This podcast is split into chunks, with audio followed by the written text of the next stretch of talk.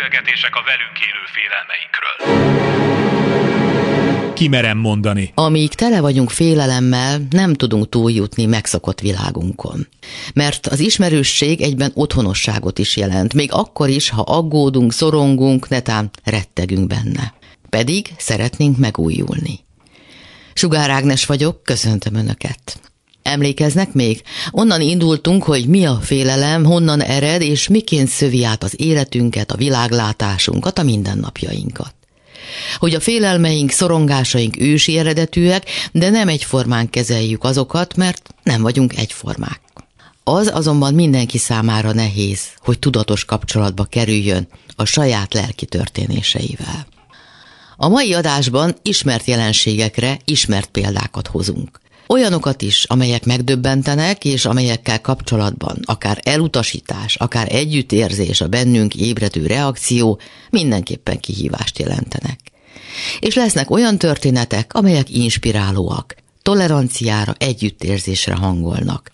A mással máskor is megtörtént már ismerős érzése pedig reményt, bátorságot adhat nekünk is a továbblépéshez. Ma Síklaki István szociálpszichológussal kezdjük a kört, egyáltalán nem inspiráló, szélsőséges helyzetből indulva. A kérdés az, hogy hogyan jut el az ember az elégedetlenségtől, a megalázottságtól, a szenvedésen át, a lázadásig, akár a terrorizmusig, vagy a mártírhalálig. Nincs egyetlen recept. Biztos, hogy maradjunk mondjuk a terrorizmusnál vagy akár a mártíromságnál nincs olyan messze a kettő egymástól.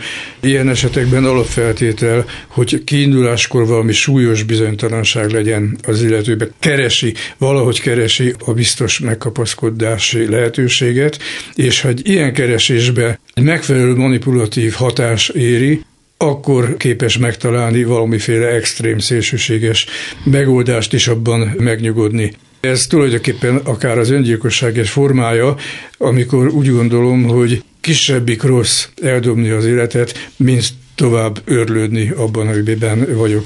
Hát ilyen lelkiállapot ki tud alakulni. Ez részben alkatkérdése, ebben van, rendesen van genetika, részben szocializáció kérdése, mennyire labilis szocializációja valakinek, és aztán egy ilyen labilis embert hogyan tud egy nagyon erőteljes akarat beszippantani, meg hát a külső körülmények, tehát hogyha valaki beleszületett egy békés, csöndes falusi életbe, ahol megvan pontosan a napirendje, és tudja, hogy tíz év múlva is fogja reggel fejni a teheneket, ott nem igen tud előállni ez a szituáció. Hát meg, hogy van-e veszteni valója még. Konkrét filmeket hoztam, 2015-ös a Szüfrazsett című film, amit Sarah Gevron rendezett, és a Szüfrazsett mozgalom, tehát az előző század elején zajló Szüfrazsett mozgalom mindennapjaiba kalauzol el minket, Angliában vagyunk, és ugye ők elsősorban a szavazati jogért küzdöttek Igen. akkoriban, de persze az oktatási munkahelyi és a családon belüli helyzetek jobbítása is cél volt. A mozgalom békésen indult, de amiatt, hogy a kormány folyamatosan elodázta a választójogi reformot, hát lassan-lassan elkezdtek radikalizálódni, és egészen odáig fajult, hogy már állami intézményeket, templomokat támadtak, robbantottak fel, iskolákat, lakóházakat gyújtogattak. Ennek a filmnek, ennek a mozifilmnek, amiről most beszélek, filmnek a központi figurája egy nő, egy szenvedő alany, aki a beletörődő elnyomottságtól eljut az eltökélt félelmet nem ismerő aktivizmusig. Nagyon érdekes maga a folyamat, ahogy lezajlik. Nyomorban él, látástól vakulásig dolgozik, és nincs esély a jobb életkörülményekre. Elveszíti a családját, a munkáját, tehát már nincs veszteni valója. Mitől tud elfajulni idáig? Hát egyrészt a kilátástalanság, másrészt, hogy társak legyenek a kilátástalanságban. Mert azért magányban ez a lelki állapot nagyon ritkán tud kialakulni. Ha kialakul, akkor egyszerűen egy magányos öngyilkosság lesz, kimegy az erdőbe és felakasztja magát, vagy kimegy a pajtába és a gerendára akasztja magát valaki. Ahhoz, hogy ebből mozgalom és, és ilyen öntudatos, akár önfeladó mozgalom legyen, ahhoz társak kellenek. Uh-huh. Hát a szüfrazetteknél szépen kialakult, nem gyorsan, szervesen, fokozatosan, de kialakult egy ilyenfajta szolidaritás, és az aztán már, már egy ilyen hólabdaszerű erősödéshez tud vezetni. Aztán itt van szintén egy olyan filmes példa, ami az életből merítkezik, ez a Most már elég című 2002-es film Jennifer Lopezzel, ahol a házasságon belüli erőszakról van szó, amikor azt mondja, egyszer csak nem tűri tovább, bár minden körülmény ellene szól, sem egzisztenciálisan, sem kapcsolati hálóját tekintve nem erős, és mégis megpróbál kimenekülni egy ilyen helyzetből. Mi kell ahhoz, hogy valóban valaki a sarkára álljon és, és kilépjen mondjuk egy bántalmazó kapcsolatból? Hogy egyszer csak a félelem már átbillen a másik oldalra? Valamilyen oknál fogva valamilyen átbillenés. Ennek nem hiszem, hogy lehetne. Olyan nincs, hogy, hogy ez erőre látható volna.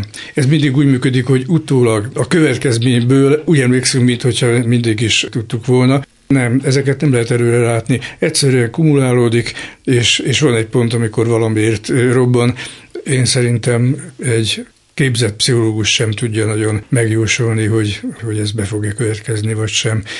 Hát az emberi lelki életnek rengeteg kiszámíthatatlan pontja van, ez is hozzátartozik. Amúgy hála Istennek, mert rettetes volna úgy élni, hogyha mindenki számítható volna.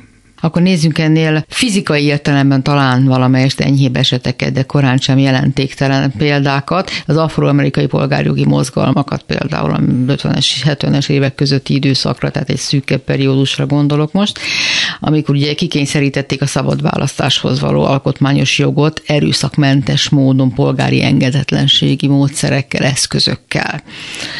Ugye hát azért ott, volt azért ott a fekete párducok is. Hogy szóval volt, is volt, is. volt, de én most kifejezetten azokra az erőszakmentes megmozdulásokra gondolok, mint például ez a Rosa Parks féle Igen. Montgomery autóbusz bolykott, hogy ugye nem adta át a helyet az autóbuszon Rosa Parks, aki maga is egy aktivista volt, egy fehér embernek, és ezért aztán a bíróság elítélte, és pénzbüntetéssel sújtották, és ennek sokkal nagyobb következménye és társadalmi bázisa lett, mint korábban hasonló eseteknek, pedig korábban is voltak. Igen, itt általában van egy pont, amikor, amikor bekövetkezik a, a, a változás. Ez nagyjából a fizikai dolgoktól kezdve mindenütt megtapasztalható, mert hogy van egy érési folyamat. Azért nem volt előzmény nélkül a Rosa Park, mert akkor már azért elég erőteljesen alakult ez a fajta mentalitás, de hát egészen egyébként a polgárháborútól kezdve folyamatos ez akkor, amikor Rosa Parknak ez a botránya kipattant, akkor már elég élet volt az amerikai társadalom ahhoz, hogy a legfelsőbb bíróság akkor abban a szituációban már egy másik döntést hozott és, és felmentette, vagy ugyan ekkor tájt volt az, amikor a legfelsőbb bírósághoz fordultak, hogy vegyék föl az afroamerikai diákot az egyetemre, és a legfelsőbb bíróság úgy döntött, hogy alkotmány ellenes nem fölvenni, és kész. De hát ez, ez az kellett, hogy, hogy a helyzet odáig alakuljon, hogy egy, egy, egy ekkora közjogi hatalom vállaljon egy ilyen döntést. Tehát akkor lesz tömegbázisa valaminek, amikor már többen és egyre többen érzik azt, hogy megváltás küszöbén áll egy helyzet? Ezt lehet mondani, hogy a levegőben van. Tehát akkor, amikor a Rosa Park ügy volt, vagy ez az egyetemi felvételi ügy volt, akkor azért már nagyon a levegőben volt, fehérek tömegei körében is nagyon a levegőben volt, és hogyha valami a levegőben van, akkor az előbb-utóbb testet is tud ölteni. Ez történt, de ezt végigkövethetjük akár az amerikai, afroamerikai történelmén, akár a kötelező iskolabuszozás. Az is úgy indult, hogy alkotmányjelensnek mondta ki 1956-ban a legfelsőbb bíróság, hogy nem egyenlő eséllyel indulnak a fekete gyerekek a fekete iskolába, a fehér gyerekek a fehér iskolába. Ez megint olyan volt, egy hosszú-hosszú folyamatnak volt a kikristályosodási pontja. Ez persze szintén nem azt jelenti, hogy elvágólag megoldódik minden, mert például a Rosa Parks nagyon rosszul járt az ítélet, a bírósági ítélet ellenére is, mert el kellett hagyni a városát, nem kapott soha többé munkát, tehát azért a fejekben a változás még ezután is hosszú-hosszú időn keresztül érlelődik, sőt folyamatosan érlelődik.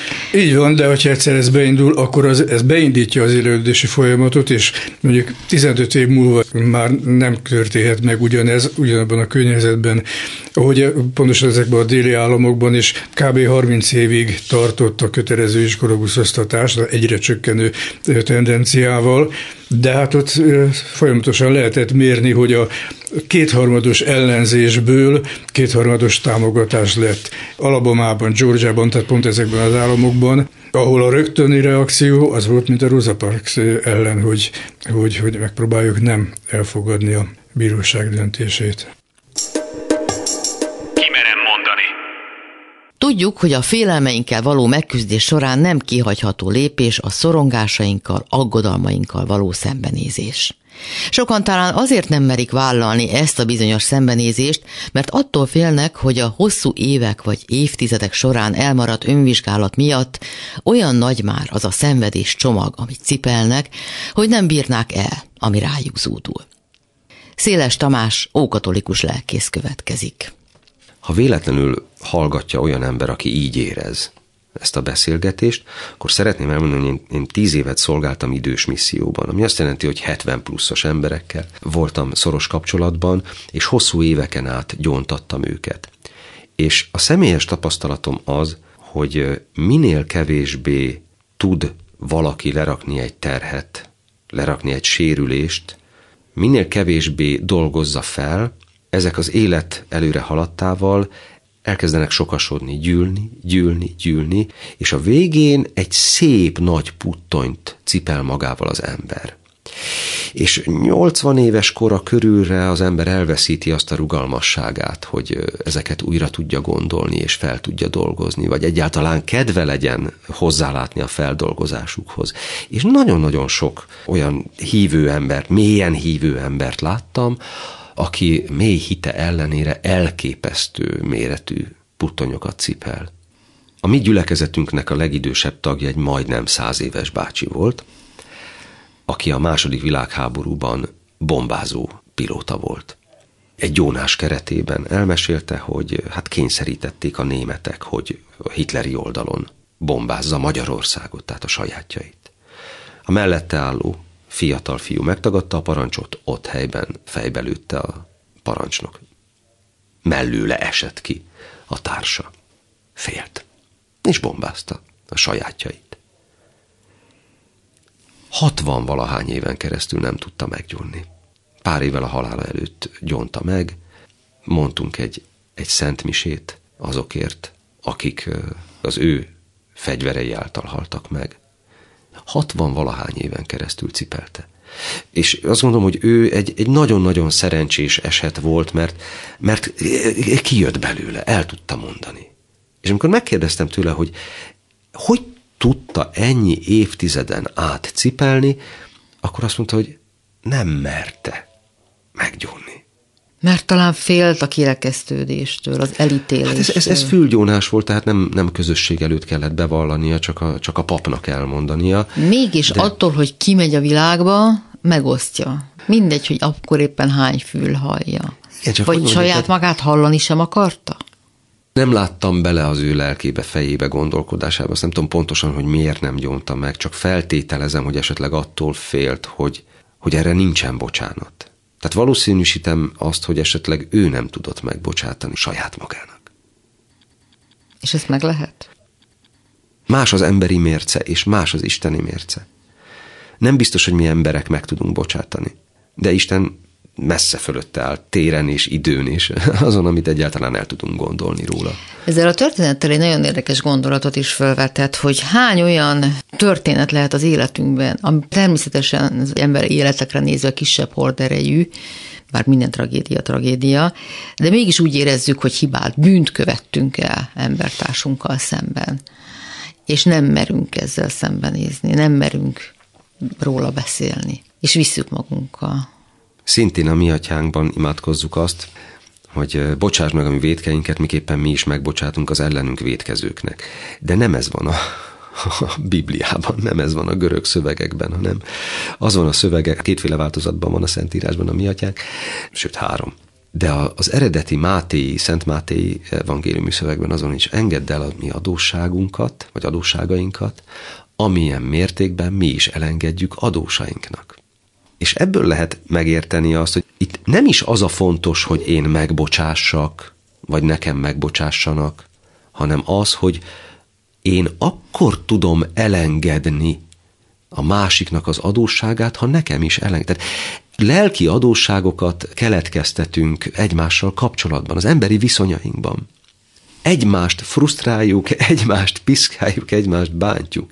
És ahhoz, hogy én föl tudjam oldani magamban, ahhoz nekem is el kell engednem a másikét, amit ő ellenem elkövetett, vagy amit én úgy vélek, hogy ellenem elkövetett. Tehát ez egy, ez egy kölcsönös dolog, és ugye hivatkoztam már az ősegyházra, és azt mondtam, hogy az alázat, az összekapcsolódott a szeretettel is. Ez a lényeg, hogy, hogy nem alázatoskodni kell a keresztényeknek, hanem kölcsönös alázatot tanúsítani egymás iránt. Ha ilyen múltbéli emlékkel élünk, teherrel élünk, elég saját magunkban végig gondolva elengedni, szükséges a kimondani egy harmadik személynek, netán az érintett felé valamilyen módon kimondani? Szükséges. Feltétlenül szükséges.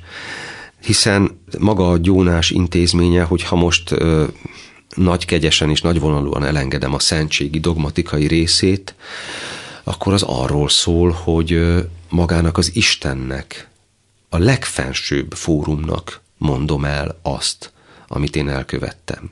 Vagyis a legfelsőbb fórummal osztom meg az én legmélyebb sérelmemet, és az én legmélyebb, legszörnyűbb tetteimet, az énemnek a legrosszabb oldalát. Tehát szembenézek az énem legrosszabb oldalával, az énem legborzasztóbb tetteivel, cselekedeteivel, gondolataival, föltárom, és megpróbálok javítani rajta. Idáig azt is mondhatjuk, hogy ezt egy pszichológusnál is klasszul meg lehet csinálni, és ez így van. A pap annyit tud ehhez hozzáadni, hogy feloldozást is tud adni. Tehát nem csak egy segítő beszélgetés történik, ahol mondjuk jó esetben valami tanács, vagy valami reflexió is van, ami segít a másiknak, hanem történik egy olyan szentségi cselekmény, amit senki más nem tud megadni. Tehát ha valaki a, a mély fájdalmára azt hallja, hogy eltöröltetett, ez nincs többé. Ennél, ennél többet ki tud adni? Kimerem mondani. Franciaországban nők ezreit érte megtorlás a második világháború után. Azokról a nőkről beszélek, akik a náci megszállás idején különböző előnyök érdekében kapcsolatot létesítettek vezető beosztású SS tisztekkel, náci katonákkal vagy gestapósokkal. És hát utóbb, már a háború után nyilvános megszégyenítések, könyörtelen népítéletek érték utól ezeket a vízszintes kollaboránsokat, mert hogy így nevezték ezeket a lányokat, asszonyokat. A fejüket kopaszra nyírták, a nyílt színen mesztelenre vetkőztették, sőt, nem egy esetben fizikailag is kínozták őket. Volt, akinek a homlokára náci horog keresztet vagy SS feliratot bélyegeztek. Ez a népharag Franciaországban volt talán a legerőteljesebb a második világháború után, és ami döbbenetes, hogy a 20. század egyik nagy divatikonja, Coco Chanel maga is ilyen náci kollaboráns volt. Szóval ők utólag, Kokosan el is arra hivatkozott a visszaemlékezéseiben, hogy azért választotta ezt az utat, mert félt. Egy ilyen esetre mit mond a pszichológus? Mayer Máté, család és párterapeuta. Az ő esetükben azt hiszem, hogy itt nem csak félelemről lehetett szó.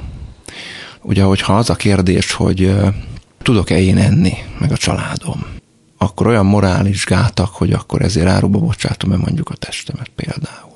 Nem biztos, hogy relevánsak. Itt gyakorlatilag prostituálódik valaki.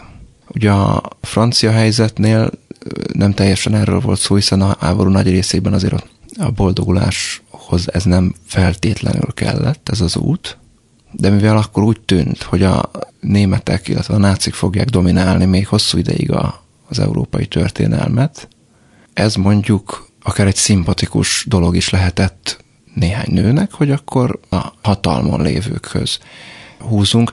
Hozhatnánk ilyen példákat amerikai katonákkal is, olasz, meg angol lányokkal, meg, meg ázsiai lányokkal, hogyha a második világháborút, de akár ha a vietnámit nézzük, vagy akár hogyha a koreait, ugye itt az ő szempontjuk, az ő hétköznapi valóságukat figyelve nem feltétlenül úgy merült fel ez a kérdés, ahogy ma fölmerül, vagy ahogy a népítéleteket végrehajtó emberek körében fölmerült. Ha egy ilyen klienssel találkozna Máté, mondjuk a háború után, akkor mit képviselne vele szemben?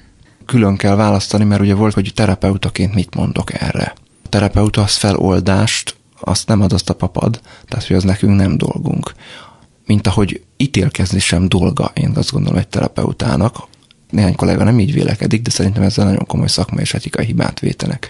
Tehát ha hozzám fordulna egy hölgy, aki a második világháborúban, mondjuk a háború után vagyunk, és mondjuk sokkal elfogadottabb a terápia, mint akkoriban volt, szóval ott vagyunk, és, és ő neki mondjuk volt egy német katona, a, aki esetleg még SS tag is volt a, a barátja, de talán még szerették is egymást, ezt, ezt se vitassuk el, hogy ez előfordulhatott, és aztán utána fordult a kocka, őket kiűzték, őt meg meghurcolták, és akkor eljön én hozzám, segítséget kér. Akkor én az emberrel foglalkozom, és megnézem, hogy neki mi segíthet. Én együttérzést adnék neki. Mert ő azért jött hozzám, hogy segítséget kapjon. És neki mi lenne a segítség, a valódi segítség? Attól függ, hogy mitől szenved. Attól, hogy mondjuk, ha volt szerelem, hogy véget ért az a kapcsolat, esetleg meg is ölték a, azt, akit szeretett. Mert akkor ugye egy gyász, esetleg egy traumatizált gyásznak a feldolgozása van. Attól, hogy őt meghurcolták, az biztos traumatikus volt neki. Tehát az erkölcsi része nem merülne föl, hogy egy olyan oldalra állt, amely azért a háború alatt is lehetett tudni, hogy mit képvisel, vagy legalábbis jelentős részben lehetett tudni, még akkor is, ha úgy nézett ki, hogy hosszú időre maradnak. Ez nem dolga a pszichológus, Azt gondolom, hogy nem, részét. nem, meg ha az ő valóságát nézzük, akkor ő valószínűleg abban a férfiben, akivel ő tartós kapcsolatot létesített, mert ugye itt nem egy-egy szexuális kapcsolatról, hanem egy tartós párkapcsolatról beszélgetünk.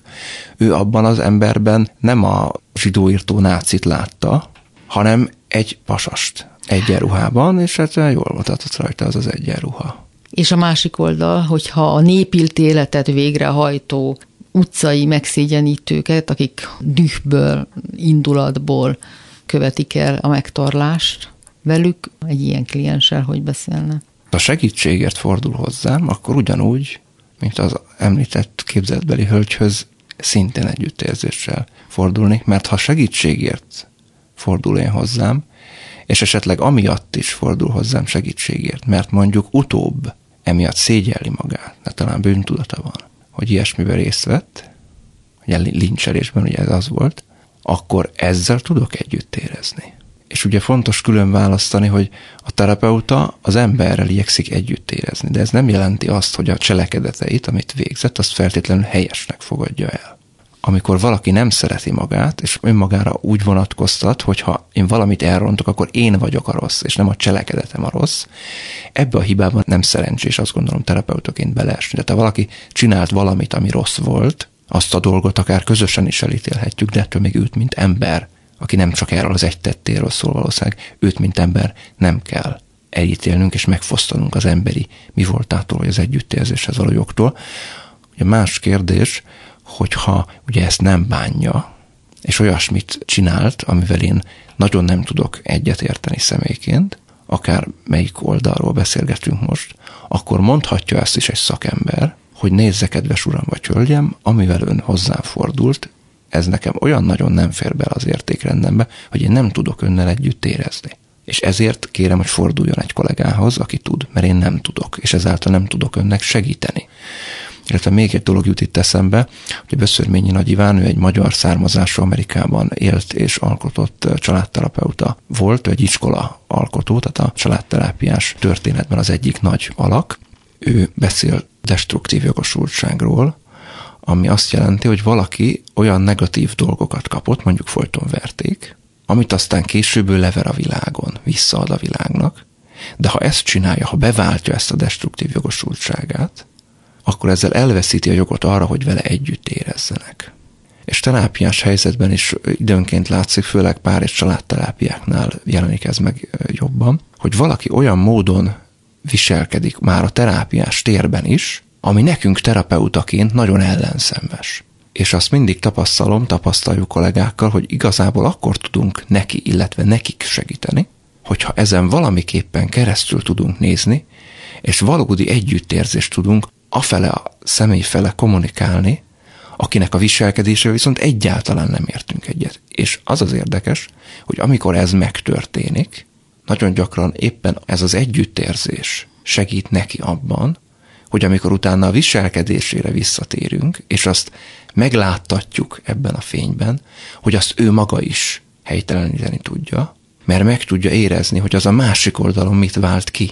Lehet, hogy a szándéka neki nem az, de mégis azt váltja ki.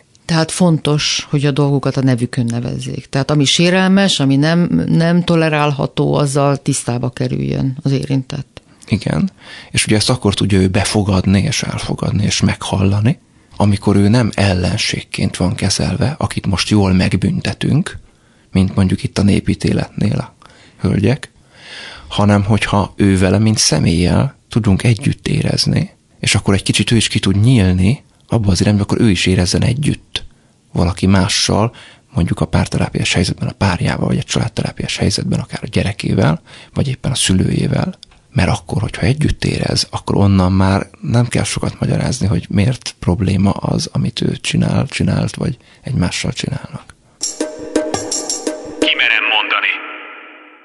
Azt hiszem, hogy az imént hallottak, vagyis hogy változni, változtatni csak az elfogadáson belül lehet, nem csak egy másik emberre, de önmagunkra. Legalább ennyire igaz. A következőkben egy szintén kényes, de meglehetősen érdekes témát érintünk. Mégpedig azt, hogy vajon mitől lesz valaki liberális vagy konzervatív beállítottságú. Illetve, hogy milyen biológiai, pszichológiai különbségeik vannak, mert hogy bizonyos kutatások szerint vannak. A kérdéssel Szendi Gábor kutató, klinikai pszichológus foglalkozott behatóan, és mielőtt vele megnéznénk, hogy mi jellemzi tehát a konzervatív és mi a liberális ideológiához vonzódókat, egy fontos megállapítás, szintén tőle, hogy nem feltétlenül az a konzervatív vagy liberális, aki annak vallja magát, hanem az, aki bizonyos teszteken ennek vagy annak bizonyul. Ezért a tudomány megállapításai csak óvatosan vihetők át a mindennapi életre. Szóval, hogy is van ez? Pavló óta tudjuk, hogy vannak az erős idegrendszerek, meg a mondjuk így, hogy gyenge vagy túlreagáló. Van olyan irányzat, amelyik azt mondja, hogy csillapító, meg erősítő. Ugye a csillapító az, na jó, nem eszük olyan forró a kását, a más meg úristen, mi lesz itt? Minden kutatás, legyen az fiziológiai válaszokat vizsgáló, vagy undort, vagy félelmet, vagy bármit vizsgáló, mindig arra lyukat ki, hogy a konzervatívok túlreagálják a dolgokat. A konzervatív az általában éppen azért, mert már ő ismeri magát, hogy ő fél a bizonytalanságoktól, fél a idegenektől, hogy itt mindenki azt csináljon, amit akar. A liberális meg azt mondja, hogy hurrá, hát milyen a világ, éljük az életünket. Nyilván a liberálisnak ez gyengéje, hiszen ő meg így fejel mehet a falnak, meg mindenféle veszélyes helyzetekbe fejest ugorhat, a konzervatívnak meg az az előnye, hogy ő óvatos. Mind a kettőnek megvan az előnye. Hát így van, különben persze. kihaltak volna, tehát nem véletlen, hogy kormányok váltakoznak, mindkét típus életképes, annak is van előnye, ha valaki óvatos, annak is, ha valaki mer kockáztatni. Nézzük meg az evolúciós gyökereket mindkét esetben. Onnan lehetne indulni, ahonnan a kutatás indul, hogy vannak ilyen alapvető erkölcsi értékek, amik genetikailag be vannak égetődve. Abba szokták elkülöníteni a konzervatívokat, meg a liberálisokat, hogy a liberálisok általában az igazságosságot, a gondoskodást, a szabadságot tartanak fontosnak, a konzervatívok pedig a szentséget, engedelmességet, a lojalitást Nyugodtan mondhatjuk, hogy mindenki számára mindegyik érték, csak az arányok nem egyformák. Igen, a konzervatívok nagyon erre építenek, az intézmények ápolása, hagyományok, fenntartása, stb. stb a liberálisok meg a szabadságot, hogy minden ember egyenlő, szabadok vagyunk, mindenki azt csinál, amit akar, amíg más kárára nem cselekszik természetesen. Nézzük azért a jellemzőket, mert azt is összeszedték egy vizsgálatban. A liberálisok tulajdonságai ugye az egyenlőségpárti, még a konzervatív tekintélyelvű inkább, a liberális empatikus, a konzervatív kötelességtudó, a liberális nyitott és toleráns, rugalmas, a konzervatív rend és struktúra kedvelő, a liberális inkább melegséget kifejező, a konzervatív erőt mutató, mindig ugyanannak a dolognak a két oldaláról van szó. Nyilván a konzervatív is ugyanolyan empatikus tud lenni, de ha neki választani kell, akkor kemény. Tehát akkor az elvek fognak érvényesülni. Például vannak a szegény emberek. A liberális azt mondja, hogy hát adjunk nekik, hát, hát nem lehet ezt nézni, hogy, hogy erre azt mondja a konzervatív, dolgozzon. Mindenki a maga sorsa kovácsa, azért szegény, mert nem szorgoskodik. Olvastam itt egy pszichológiai vizsgálatról is, ahol a kutatásban három éves kortól, azt hiszem 20 éven át követték a vizsgálati személyzeket. Ebbe a vizsgálatban az derült ki, hogy a félénk gyerekekből valószínűbben lett konzervatív. Tehát, hogy lényegében föl lehet ismerni a későbbi politikai vagy ideológiai hovatartozást, de azért nem ilyen egyszerű a dolog egyébként, mert például csak, hogy magamról beszéljek. Ha engem egy ilyen tesztekkel néznének, vagy a gyerekkoromat néznék, akkor én abszolút konzervatív kéne legyek. Az én személyes példám is mutatja azt, hogy konzervatívból is lehet liberális, mert hogy azért ez egy meggyőződés is. Lényegében a, a személyiségfejlődés az erről szól, hogy elkezdem fölismerni, hogy a gyerekként nem nagyon van beleszólásom abba, hogy milyennek születtem, meg milyen tett a környezetem, viszont ahogy növekszem, egyre inkább tudatára ébredek a gyengéimnek, annak, hogy én inkább úgy szeretnék gondolkodni, meg érezni, de nem az jön spontán, és akkor elkezdem áthangolni magamat. Van ilyen, hogy az undor érzékenységi skálán elért magas pontszám és kapcsolatot mutat a konzervativizmussal. Mi ez az undor érzékenységi skála? Fősorolnak dolgokat, homoszexualitástól kezdve. Tehát nem csak fizikai ételik. dolgoktól lehet undorodni, mint a romlott étel? Hát tulajdonképpen a szentség, mint erkölcsi kategória, az nagyon sok mindent lefed. Az például a, az elhízott ember, a falánkság, ezek ugyanúgy tisztátalanok. A szentség az a tökéletes, a csodálatos, az érinthetetlen, az ideájaink ebből szoktak fakadni a tökéletes, igazságos világról, meg emberekről. És akkor lényegben az undor evolúciósan az egy olyan érzelem, ami azért alakult ki, hogy elkerüljük a fertőző dolgokat. Csak hát a szimbolikus gondolkodásban már egy csomó minden ami nem fér bele a szentség kategóriájába, az fertőző, ilyen, mit tudom én, az abortusz, vagy ilyen hát a melegházasságok kérdése. Hát amiért most sokan elhiszik, hogy úgy lesz a homoszexualitás, hogy idézőjelben megfertőzik a gyereket, és akkor egyszer csak az azzá válik. Hát nem. Itt arról van szó, hogy bizonyos emberek hajlamosabbak pont a szentség, vagy a, annak ellentéte miatt azt gondolni, hogy így működnek a dolgok. És nem kell ehhez mélyen vallásosnak lennie hogy nem, nem. Igen, ez a szentség szó, hát ez nem vallásos értelemben szentség, hanem idealizált értelemben, tehát ideális dologról van szó, hogy az ember az heteroszexuális, mert Isten úgy teremtette. A család az az apa, anya és a gyerek. Így van, na most és akkor ha megkérdezik, hogy és akkor a népesség 10%-at nem heteroszexuális, mondjuk így, mert a homoszexualitáson túl még van egy-két változat, akkor Isten azt miért teremtette úgy? Ha nem veszük tudomásul a tényeket, akkor akkor igenis az emberek fejére lehet olvasni, hogy hát induljunk ki a tényekből. 10 az nagyon sok, az nem tévedés. Sőt, egyébként az evolúcióban, ha megnézzük a ősi népeket, van, ahol négy nemet, meg öt nemet tartanak számon. Tehát fölismerték, hogy van ilyen, na és akkor mi van? És akkor annak lett neve, társadalmilag elfogadott volt, funkciója volt az illetőnek, voltak férfiak, akik sütöttek, főztek, meg ők vigyáztak a gyerekre, és akkor a, a nők ilyen férfiakhoz szívesen hozzámentek. Uh-huh. Tehát nem feltétlenül az utódnemzés volt a feladatuk, hanem hogy a háztartásba besegítsenek a terheket. Ennyi Igen, és hát a homoszexualitásnak egyébként is van is egy szövetség elmélete. Azt gondolják, hogy ugye régen, amikor a törzsben az adott számú nőért teperte az adott számú férfi, akkor direkt jól jött, hogyha van olyan testvér, aki már nem akar annyira nőt, és akkor azt támogatta a bátyját. Üzenem azoknak, akik azt hiszik, hogy a neveltetésen múlik a homoszexualitás. Vizsgálatok bizonyították, de vastagon alá van támasztva,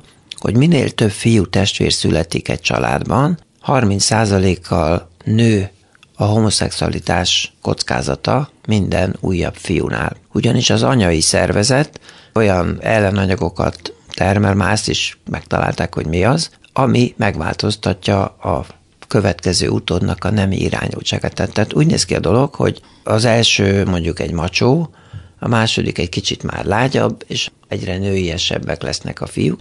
Na most, hogyha az evolúció így rendezte, már pedig régen ugye a nők szültek zsinórba, hát még húsz gyereket is szültek, akkor gyakorlatilag azt mondhatjuk, hogy ez be van programozva az evolúció által, már ha ennek hátánya lett volna, akkor kiszelektálódtak volna azok a nők, akiknél ez előfordul. De kiderült, hogy akik ilyen sok fiút képesek szülni, azért tudnak ilyen sok fiút szülni, mert termékenyebbek. Tetszik, nem tetszik, ez van.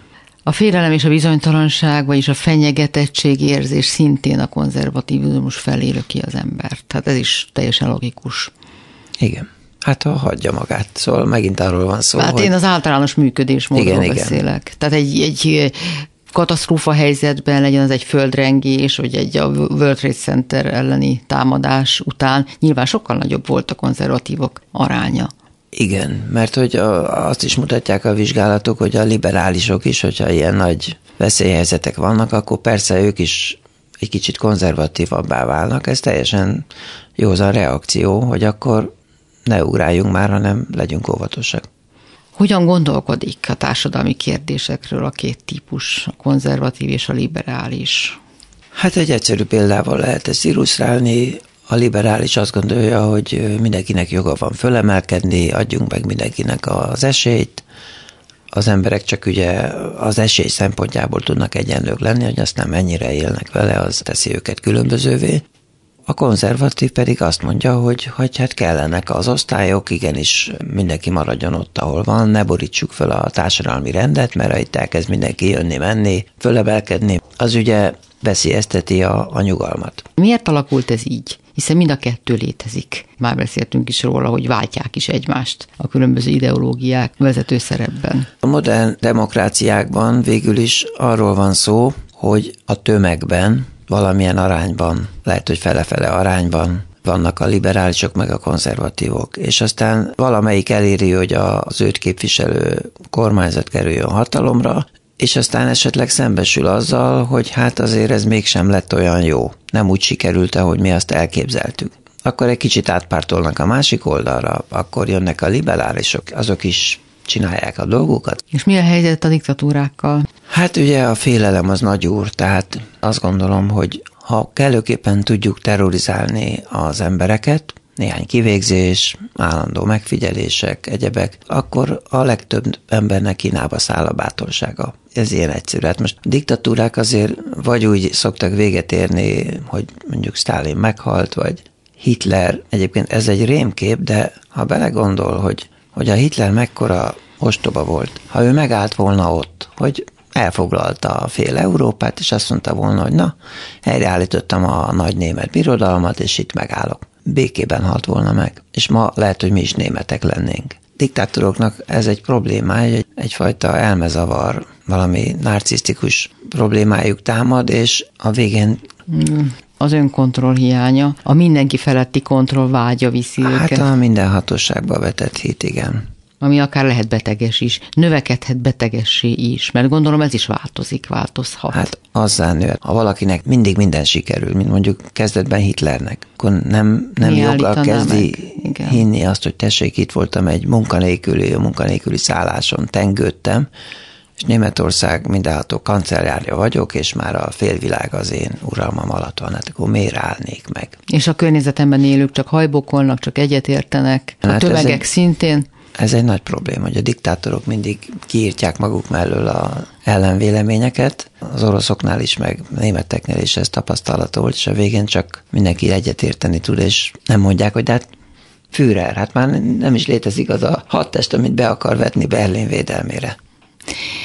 De mégiscsak megtörténik néha, hogy egyesek vagy egyes csoportok összeszedve a bátorságukat, az erejüket, hősé nemesülve fordítanak. Ez mind múlik. Minek kell történnie, hogy eljöjjön egy ilyen pont, amikor az ember tovább nem igazodik, nem tagozódik be? Nehéz megmondani, de biztos, hogy ha nincsen a, a lázadók mögött tömegbázis, akkor ez nem szokott sikerülni. Szerintem a népek közt is különbségek vannak. Szó szerint van egy ilyen vérmérséklet is, úgyhogy amiért mondjuk az ukránoknál azt láttuk, hogy narancsos forradalom, meg mi mindenre, tehát százezreket, vagy most éppen Fehér Oroszországban, hogy, hogy micsoda tüntetés hullámok el tudtak indulni, de még akár Romániában is. Nyilván az adott népnek a történelme nagyon sokat számít, mennyi elnyomatásban volt részük, Ugye nálunk mindig volt ez a langyos meleg, ez a legvidámabb barak, és a magyar ember valószínűleg hozzászokott ehhez, hogy itt ugye el vagyunk a langyosba, amíg valami nagyon-nagyon rossz nem lesz, tehát a 56-ot is azért azt tényleg ki kellett provokálni. Hát ott, ott már olyan, olyan szintű elnyomás volt, olyan diktatúra volt, hogy ott már csak valaki bedobott egy parazsat, és jött a lángra lobbanás. Beszéljünk még ennek a külön nevelt ikerpárnak a történetéről. Oszkás és Jack Juffe? Ugye egybetéjű ikrekként születtek Igen. 1933-ban. Hát aztán a, a szüleik elváltak, és a, az egyik Izraelbe került, a másik pedig Németországba, és hát aztán nem kell sokat magyarázni, hogy a két országban egészen más ideológia uralkodott, és az volt az érdekes, hogy amikor összehozták őket, akkor kiderült, hogy ugyanolyan típusú szemüveget hordtak, ugyanúgy bajszosak voltak, hátulról olvasták az újságot, ja, hát, meg lehúzták a WC-t használat előtt. Igen, meg azt hiszem náluk volt az, hogy egy ideig erős fejfájás gyötörték, aztán az elmúlt, meg azt hiszem azonos nevű nőt vettek el, sok ilyen jellemzőt találtak, és ezekben az az érdekes, hogy ezek tulajdonképpen érthetetlen és tulajdonképpen jelentéktelen egybeesések, mert most, hogy éppen bajusz növesztett valaki, ezt találta ki, és a másik is, nehéz megmagyarázni, de ez, ez arra utal, hogy a személyiségünk, hát ezt a viselkedés genetikusok mondják is, hogy kb. 50%-ban a személyiségünk genetikailag meghatározott. Csak mindig az a baj, hogy nem tudjuk, hogy melyik 50%.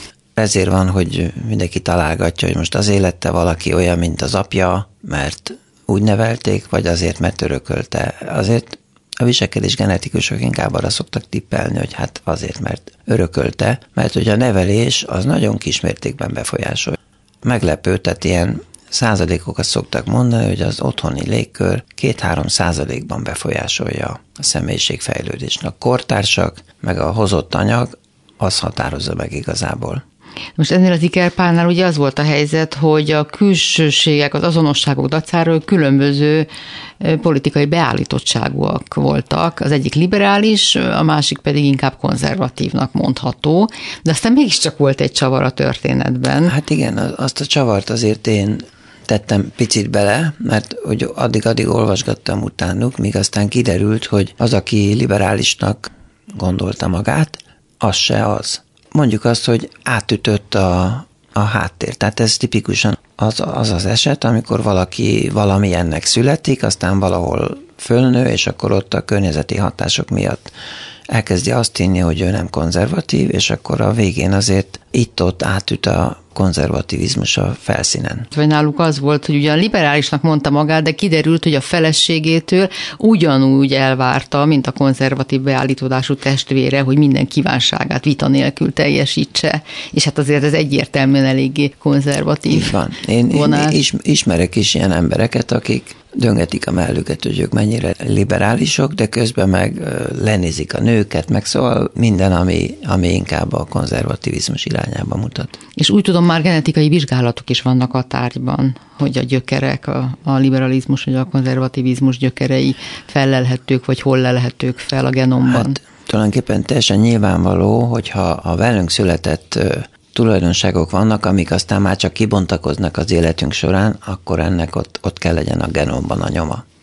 Születési sorrend, hogy a személyiség alakulását befolyásolja a születési sorrend, és ez hatással van akár a liberális vagy konzervatív beállítódásunkra is? Abszolút. Frank Szálövé, aki írt erről egy könyvet, lázadónak született, ez a címe. Ő történelem során, például tudományban, vallásban, reformozgalmakban kimutatta, hogy mindig a sokat szülöttek azok, akik a lázadást, az újat képviselik, és az első szülöttek azok, akik általában konzervatívak, tehát a királyi akadémia, angol királyi akadémiában, meg mindenhol ki lehet mutatni, hogy túltengenek azok, akik védik a, a hagyományos nézeteket, meg szeretik a tallárokat, meg a csillogást, meg a pozíciókat, és akkor vannak a, Például Darwin, ez egy ilyen nagy elemzése volt, hogy a darwini nézeteket mikor kik kezdték el támogatni, és amikor még ugye senki hülyeségnek tartották az egészet, hogy persze majomtól származunk, és akkor ilyen gúnyrajzok jelentek meg Darwinról is, akkor voltak ezek a sokat szülött tudósok, akik azt mondják, mi? Hú, ez nekem tetszik, és egyből ráharaptak. És azok kezdték először támogatni, és amikor már nagyon mondjuk így, hogy teret nyert, és hitelesé vált a darwini teória, akkor kezdtek a konzervatív elsőszülöttek fölzárkozni érthető, hogy egy első szülött az miért ragaszkodik a hagyományokhoz, mert amíg egyke volt, addig a kiváltságok őt illették, és ezeket nem akarja elveszíteni. Így van. Ő azért hasonlult a szülőkkel annyira, mert hát ez biztosította az ő sikeres szerepét. Na most ugye minden utód egy ilyen nis, nisnek nevezett életteret vagy stratégiát dolgoz ki ösztönösen, Ugye a túlélés érdekében minden gyereknek az nagyon fontos, hogy a szülő figyelmét és persze az értékelését ki tudja váltani, pozitív értékelését, ezért mindenki a már elfoglalt nishez képest akar egy másikat. A másik tényező pedig, ez mondjuk azt mutatja, hogy miért különbözőek a testvérek. Mindig szokták mondani a szülők, hát ugyanazt a nevelést kapták, mégis az egyik ilyen lett, a másik olyan. A másik, hogy a kisebb testvérek azok mindig inkább érzik elnyomatva magukat, Ugye nem nézed a szülő, és akkor belerúg a nagy, meg meghúzza a fülét, meg elveszi a csokit. És mondjuk a reform mozgalmakban és a társadalmi igazságosságért nem véletlen, hogy a sokat szülöttek indultak mindig harcba. Hát volt az Adler nevű pszichoanalitikus, az ismerte föl először ezt a problematikát. Ő még azt is mondta, hogy ha három gyerek van, van a középső, meg van a harmadik, és ugye a középső az a diplomata aki fölfele, lefele tud egyezkedni. Na de most még egy érdekes dolog, amiért tehát felül íródik az öröklött.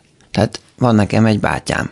Nem állítom, hogy ő konzervatív. Manifesten ő se nevezi magát konzervatívnak, de például szerintem azért jellemző rá egyfajta konzervativizmus. Én meg azért is lettem liberális, mert hogy volt egy bátyám. Gábor maga szerint miért félünk dönteni? Miért félünk vállalni egy döntést egyáltalán?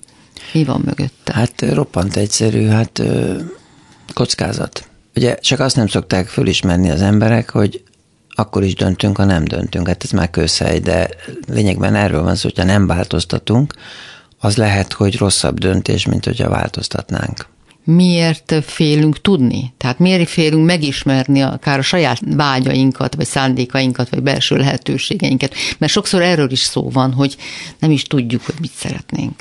Mindenkiben van egy ideális én, az ugye fel van ruházva mindenféle tulajdonságokkal, és hát nagyon nem szeretnénk, ha az derül neki, hogy akár az ellenkezője vagyunk annak, mint amin, aminek szeretnénk lenni. Úgyhogy szerintem erről van szó, hogy az én képünk, meg az arra épített élethelyzet, most teszem azt valaki, azt hiszi, hogy, hogy egy hűséges családapa, aztán a munkahelyen mégiscsak beleszeret valakibe, hát akkor nyilván egy ideig vagy ellenáll, vagy végleg ellenáll, vagy nem tud ellenállni, és akkor, akkor összeomlik a kép. Tehát nem jó megpiszkálni a mögöttes működést, a mögöttes folyamatokat. Hát szerintem, de igen.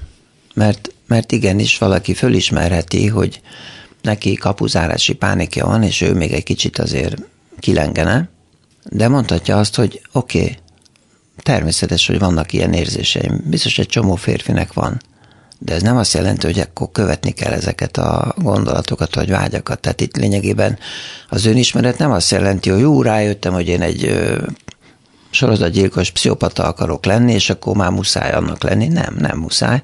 Föl lehet ismerni, hogy hát igen, van bennem ilyen rezdület, de nem akarok neki engedni. És a felismerés az mindig felelősséggel jár, tehát tenni is kell, hogy ne engedjek, és az az igazi munka, nem? Persze, de hát most itt arról van szó, hogy, hogy ha fejlesztem magamat folyamatosan, akkor rájövök a gyenge pontjaimra, rájövök a, azokra a vágyaimra vagy törekvéseimre, amik nem illenek bele az önmagamról alkotott képbe, és akkor azt nem elfolytani akarom, hanem, hát most hülye példával, akkor elmegyek sportlövőnek, lövőklubba, és akkor nem emberekre lövöldözök, hanem céltáblára. Mi kell ahhoz, hogy valódi, valódi lépés, valódi változás történjen?